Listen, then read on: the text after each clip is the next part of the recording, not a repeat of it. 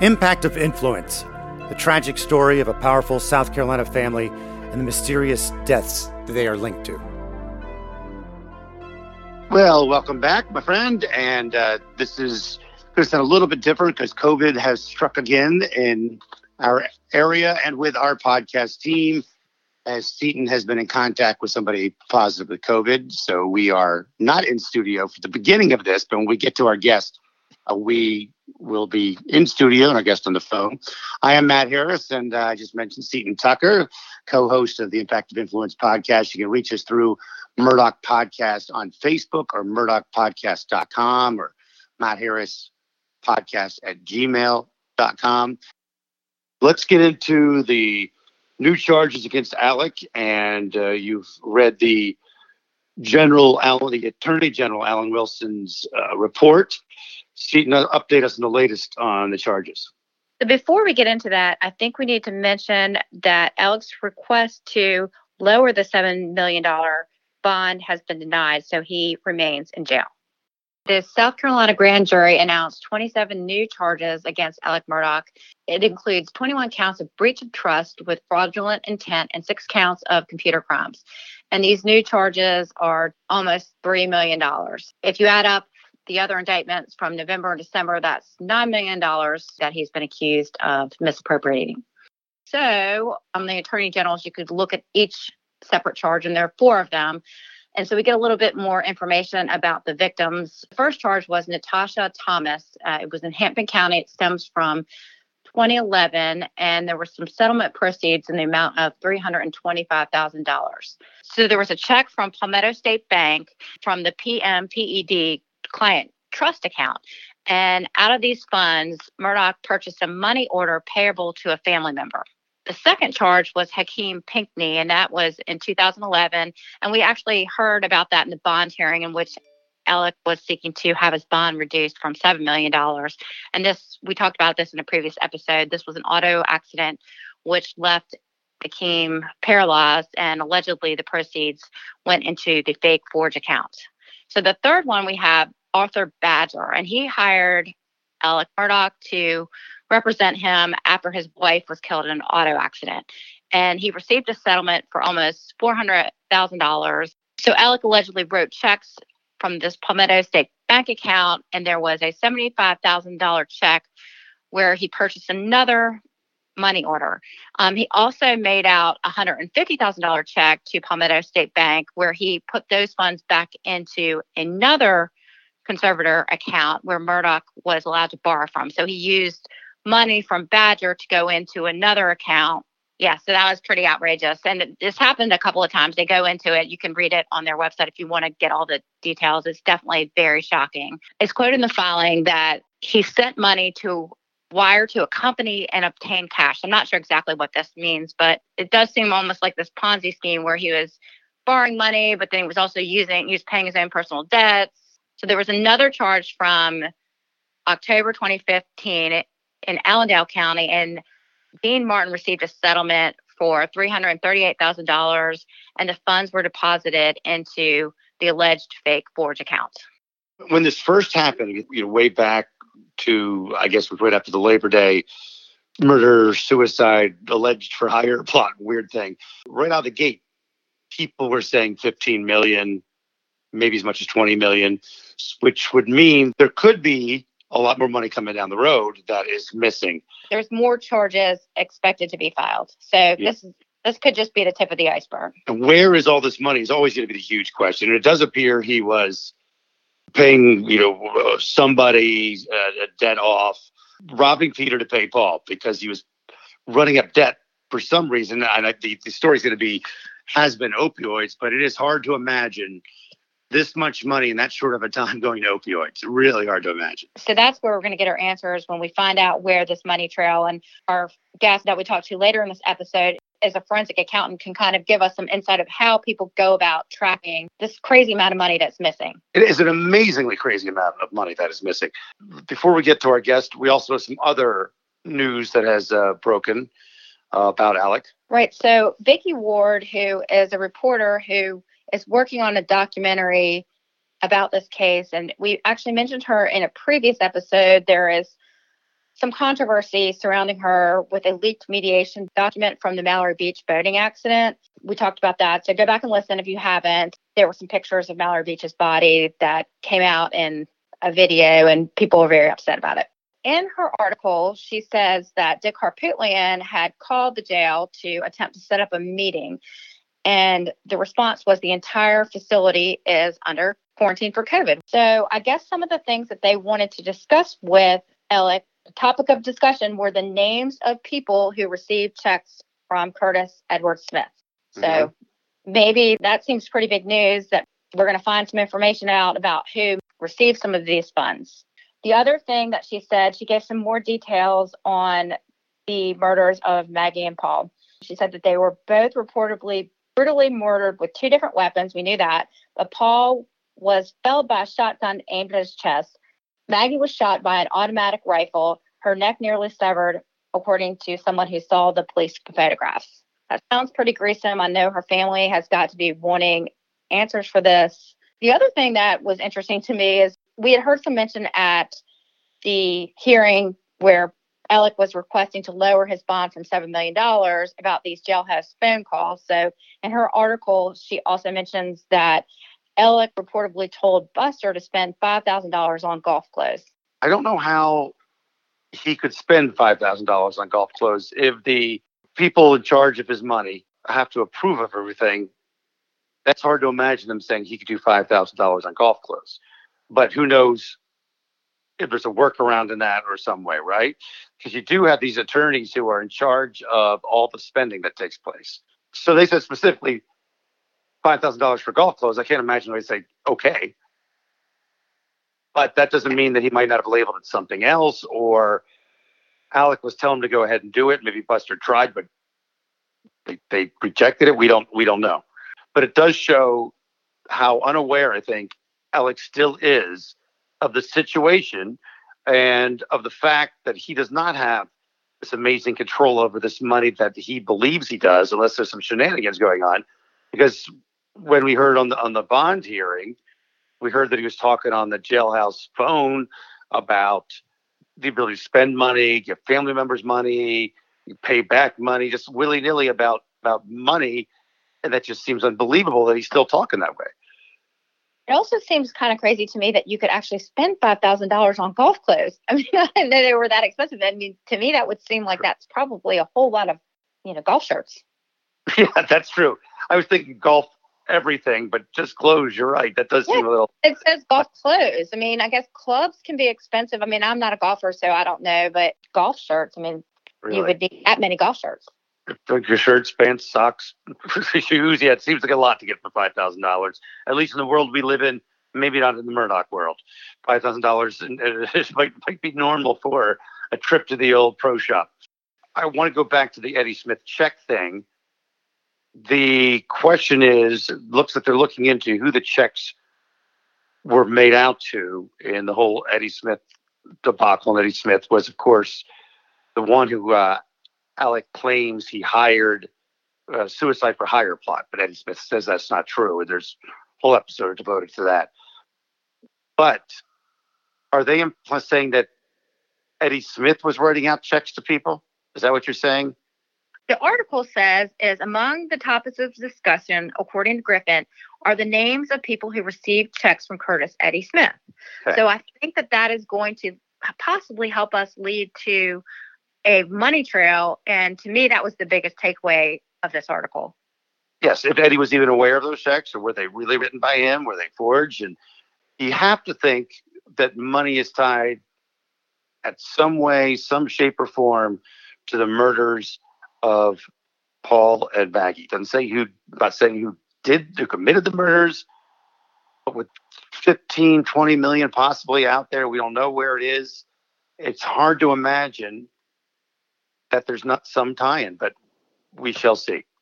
So I think it's the perfect time to talk to a forensic accountant because that's going to be the person who is tracking this great deal of money. So Matt, let's introduce him. Uh, we're joined by, and we're honored to have uh, James Chip Cottrell from well, from a lot of things. Nice lengthy bio we have here, which is great. That tells you that this guy knows what he's talking about.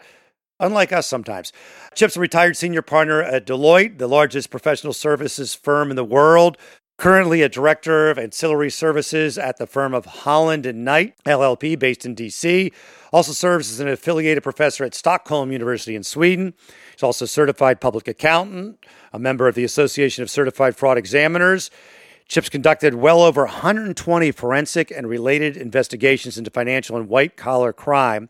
His extensive experience in a broad array of leadership, business operations, consulting, and accounting areas, including risk, regulatory, compliance, and governance matters. A forensic accountant and auditor for over 40 years, he serves as Deloitte's Global Chief Ethics Officer and was a member of the Global Forensic and Risk Executive Committee of that firm. Chip's a recognized and published leader in oversight, risk management, corporate governance, uh, anti corruption, accountability, transparency, ethics, and compliance issues, and is a frequent lecturer in academia and boardrooms around the world. He has acted in fiduciary and receiver capabilities in locations around the world as well, with a recent focus on AI, cyber, and analytics, and his background as a forensic accountant. He has served as a co chair of the UN Global Compact Committee on Anti Corruption is a long standing member of the G20 B20 Anti Corruption Working Group and was a global project partner for the World Economic Forum's anti corruption and geopolitical initiatives. Over the past several decades, Chip has been actively involved in promoting and designing beneficial ownership transparency policies and systems. He's worked on numerous white collar crimes and other investigations on behalf of clients, including theft of client funds, insurance fraud, foreign corrupt practices violations, sexual harassment charges, humanitarian safeguarding violations, and other financial malfeasance. Uh, also, kleptocrats, asset tracking and recovery, other stolen asset tracking and recovery. And we are thrilled to have you here, Chip. Uh, welcome to the Impact of Influence podcast. Uh, thanks, Matt and Seaton. It's a pleasure to be here. Appreciate the invitation. So, I think we should actually just start with the basics. Can you tell our listeners exactly what a forensic accountant is? Well, sure, Seaton. TV shows have gotten forensic in people's minds, uh, whether or not it's NCIS or it's any of the other series of shows that look at particular ways of using science to evaluate the facts and scenarios. And really, a forensic accountant is just taking accounting and uh, using a scientific uh, study of facts and figures and see whether or not there were possible legal breaches, whether or not accounting procedures and findings uh, are they valid in the eyes of the law or rules of particular company or compliance issues or otherwise. I have a question about that. Did you ever think that being a CPA would be so cool? you know what, Matt? That's a good question because when I first became a CPA over 40 years ago, you know, it was about numbers, it was about spreadsheets, it wasn't even about computers at that point. I clicked in very shortly after I uh, started working into the concept of doing investigations into accounting matters. And that really uh, started a whole level of my career that I could not have possibly imagined when I was an undergraduate back in 1977. I want CPAs writing me letters and saying I, I called their profession not cool. You're cool, people. no, it's it's a good spot. Yeah, it is. Seaton? Yeah, so it's been reported that PMPED, which is now known as the Parker Law Firm, has hired a forensic accountant. We know a receiver has been appointed to oversee Alex finances, and that there are multiple investigations by state and federal authorities. So, is there any difference into who can conduct the investigation? It varies upon the objectives. At the end of the day, it's about getting facts. It's not about interpreting the law. It's not about deciding whether someone has done something wrong or right. At the end of the day, it goes back to the court.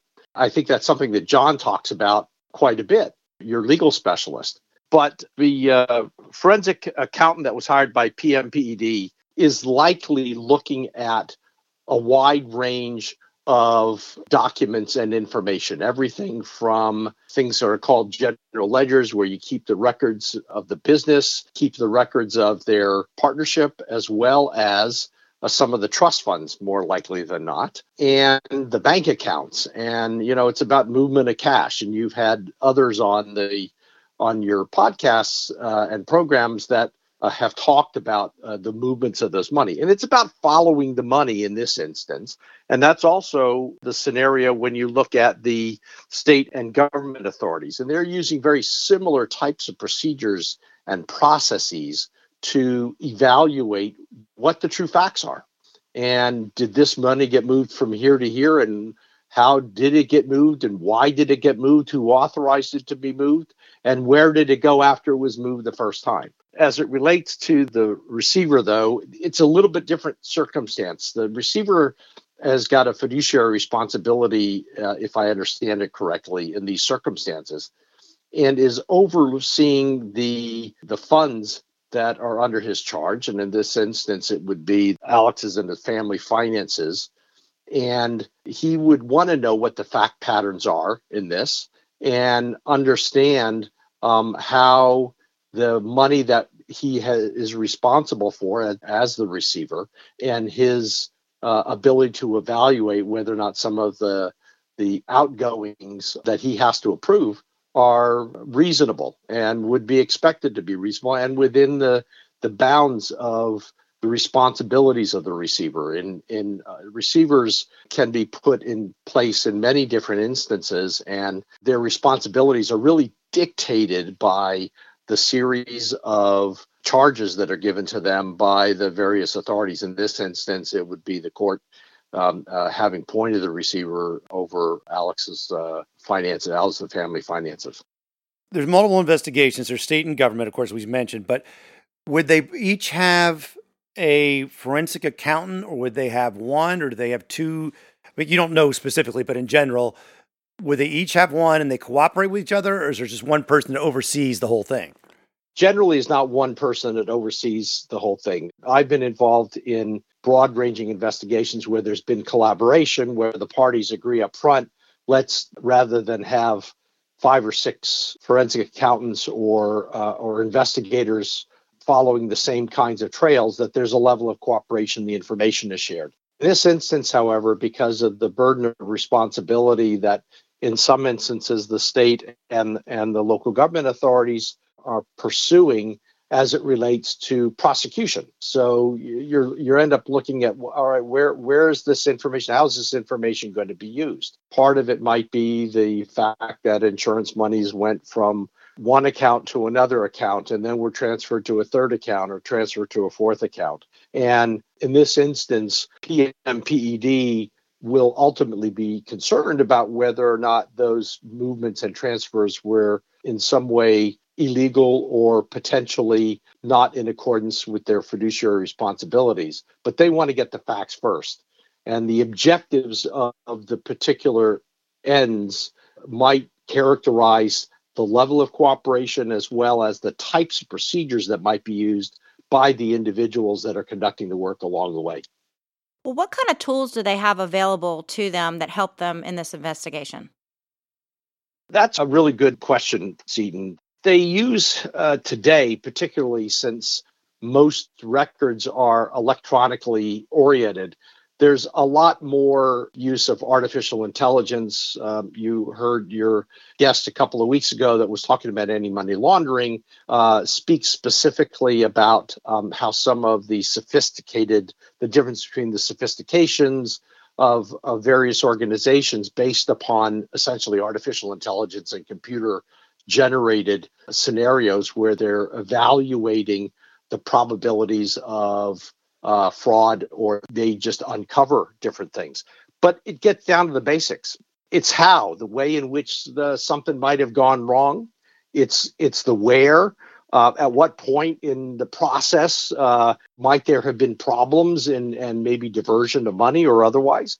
It's the what. Is this intentional or was it a mistake? You know a lot of times things happen because there was a mistake. Someone put an extra zero on something or or routed it to a different bank account and that was maybe a mistake as opposed to being very intentional.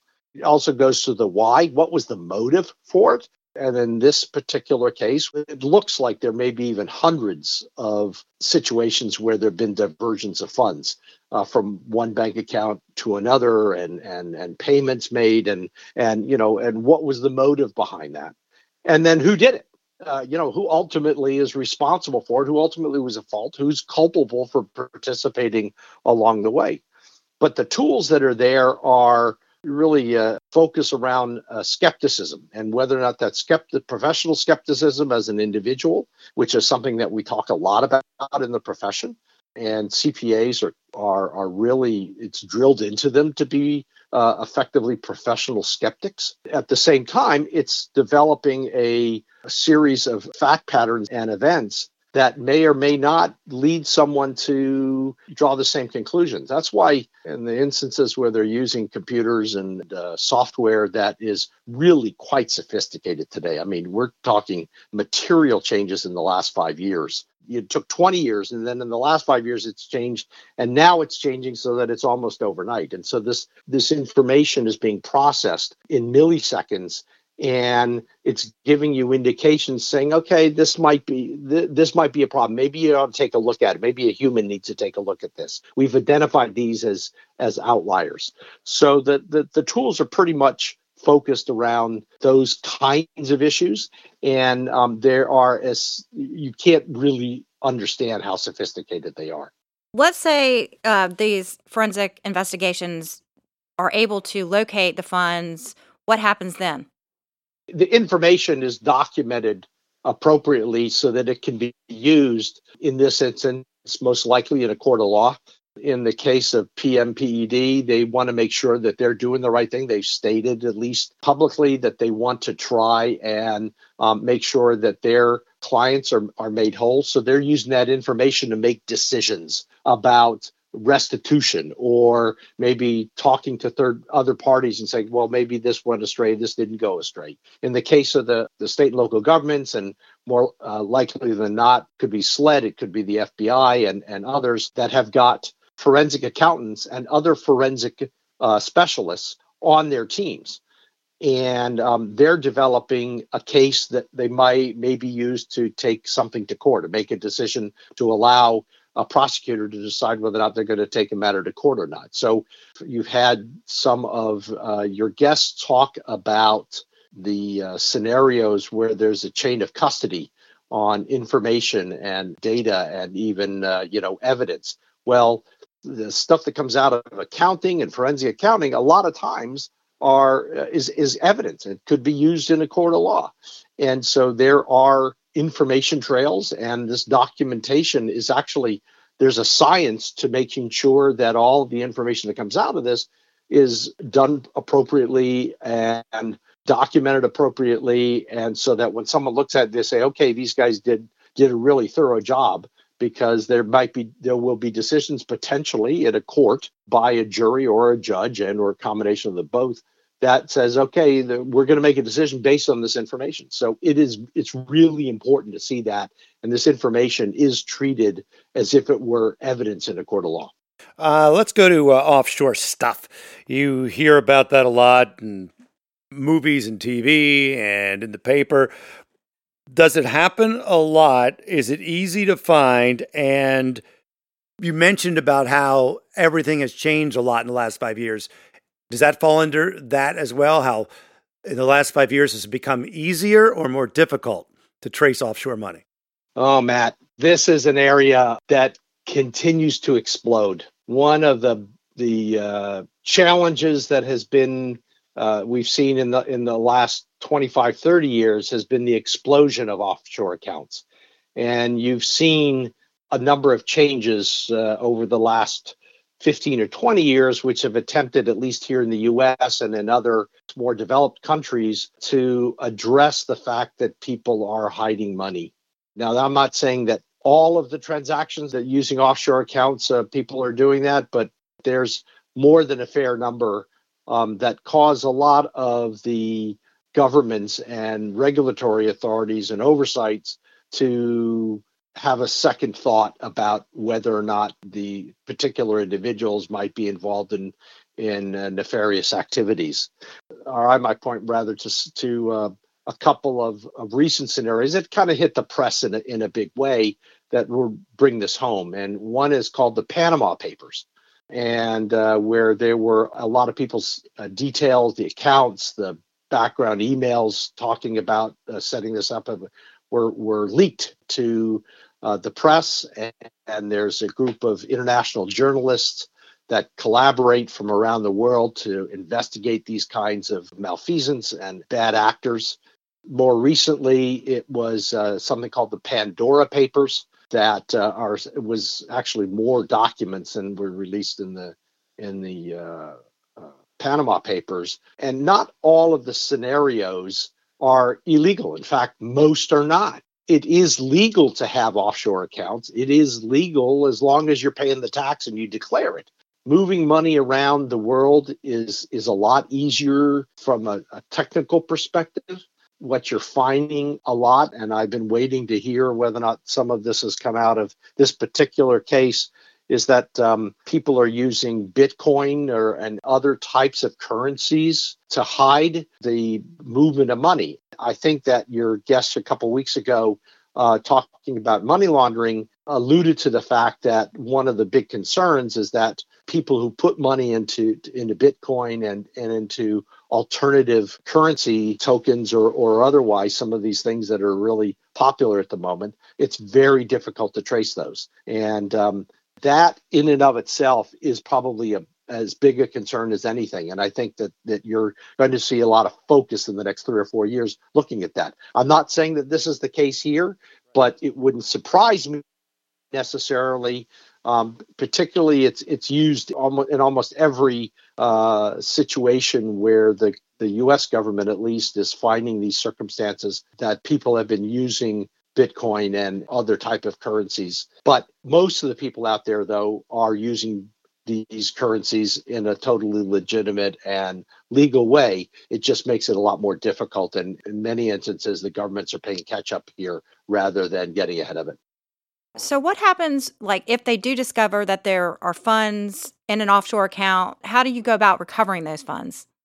This is really a collaboration at a number of different levels, and it's a lot more sophisticated collaboration than it than it used to be even 10 or 15 years ago. Essentially, you've got to go and prove in that jurisdiction that those funds are there uh, belong to someone other than the person that uh, or corporation or organization that has their name associated uh, with it and and I'll use uh, you know let's say there's a country called Antarctica and there isn't a country called Antarctica uh, I know that but you think that there are funds there well you've you've got to go and effect- effectively sue in the in those jurisdictions to have those funds released. There are lots of protocols that have become sophisticated over the last 15 or 20 years to help you trace the assets, those assets, as well as to um, litigate on a less costly basis and a less timely basis to, to get this. The burden of proof, though, is still pretty high. If you think that there are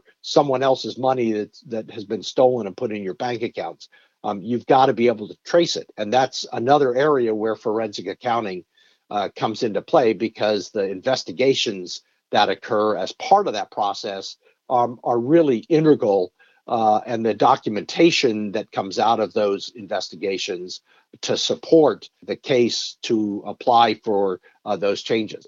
I don't know that I've heard uh, that any of these that there have been offshore funds and accounts in this instance, but but if there if there are, it would put a new level of complexity on this and likely what you're adding is a degree of time and the time value of money too to get the assets back. I'm gonna I want to get into the psychology of white collar crime and stuff in a moment, but one last thing along this route is to the people like us who are seeing that there might be 13 million missing, 15 million. We don't. They're not saying that much yet, but that's been bantied about.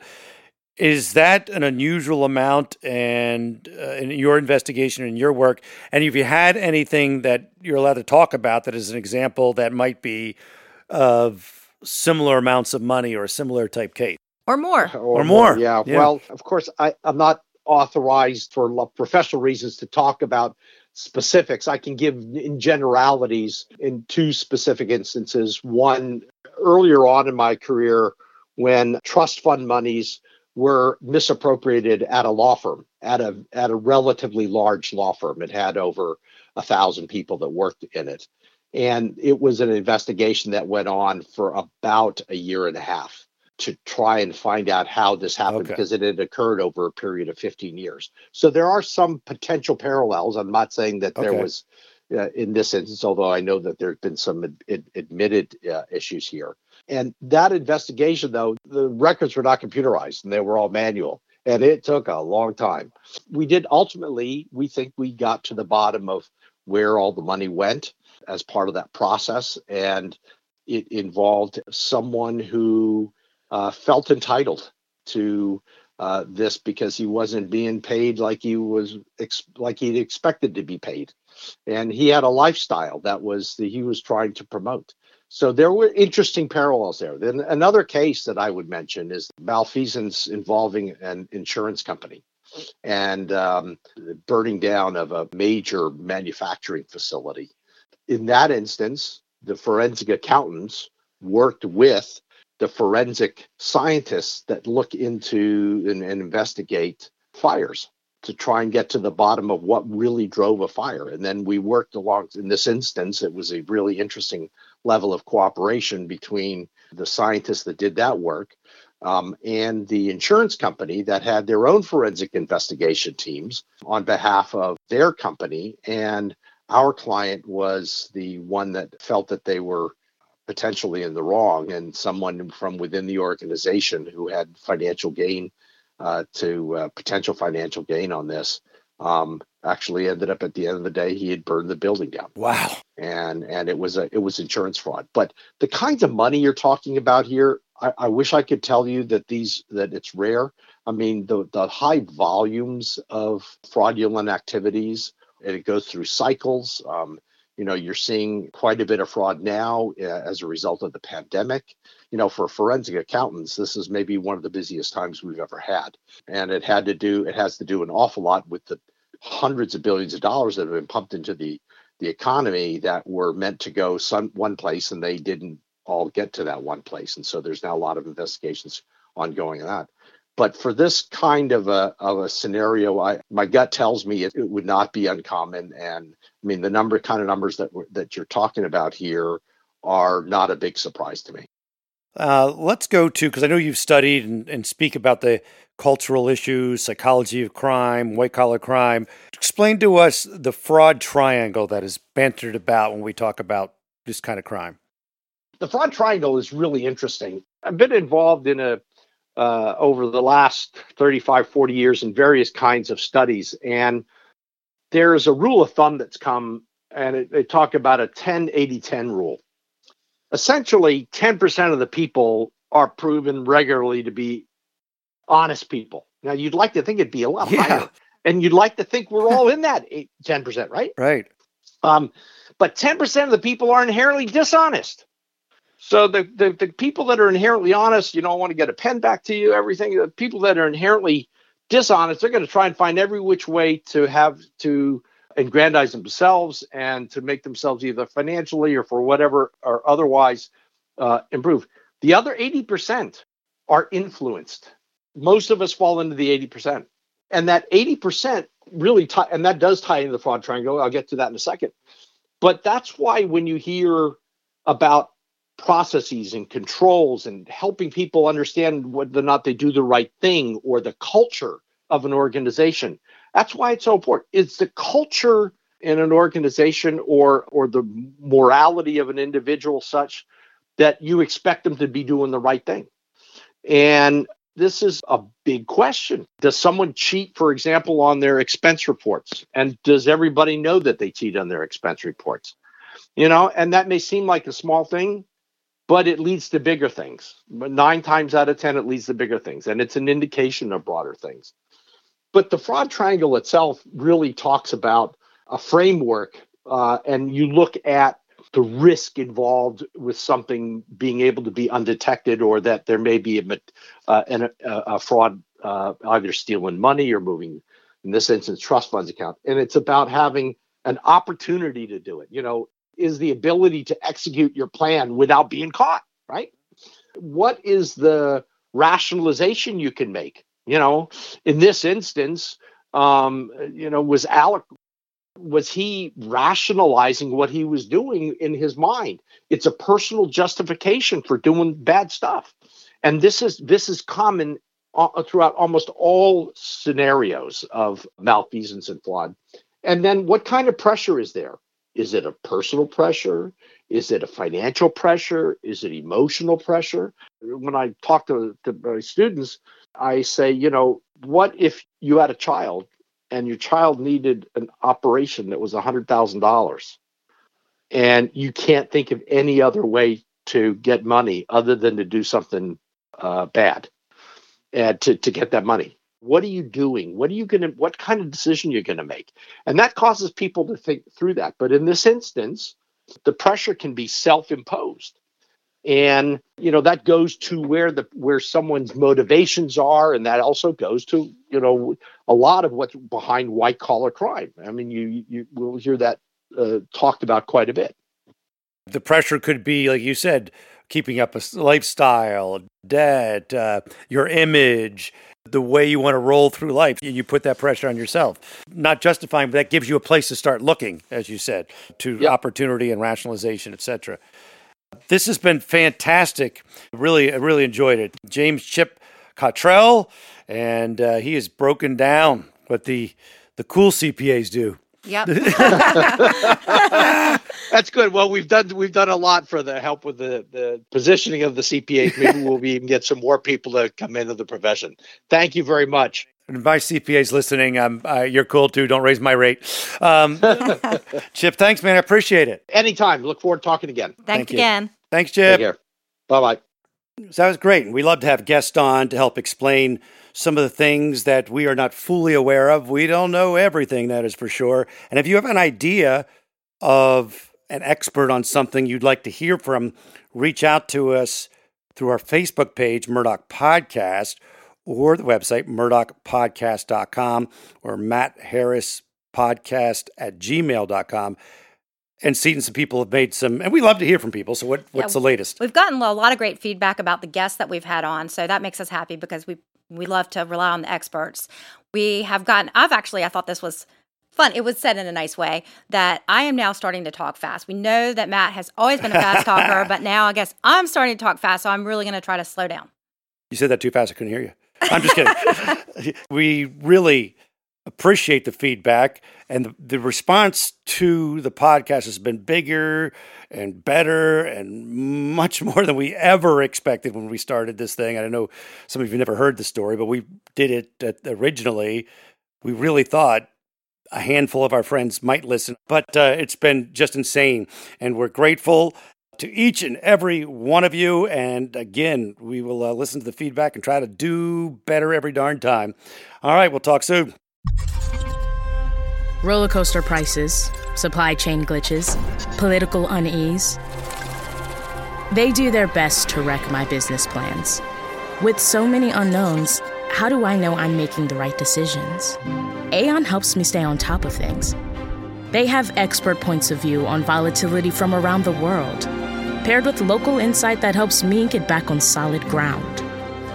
Better decisions. Aon. Without the ones like you, who work tirelessly to keep things running, everything would suddenly stop.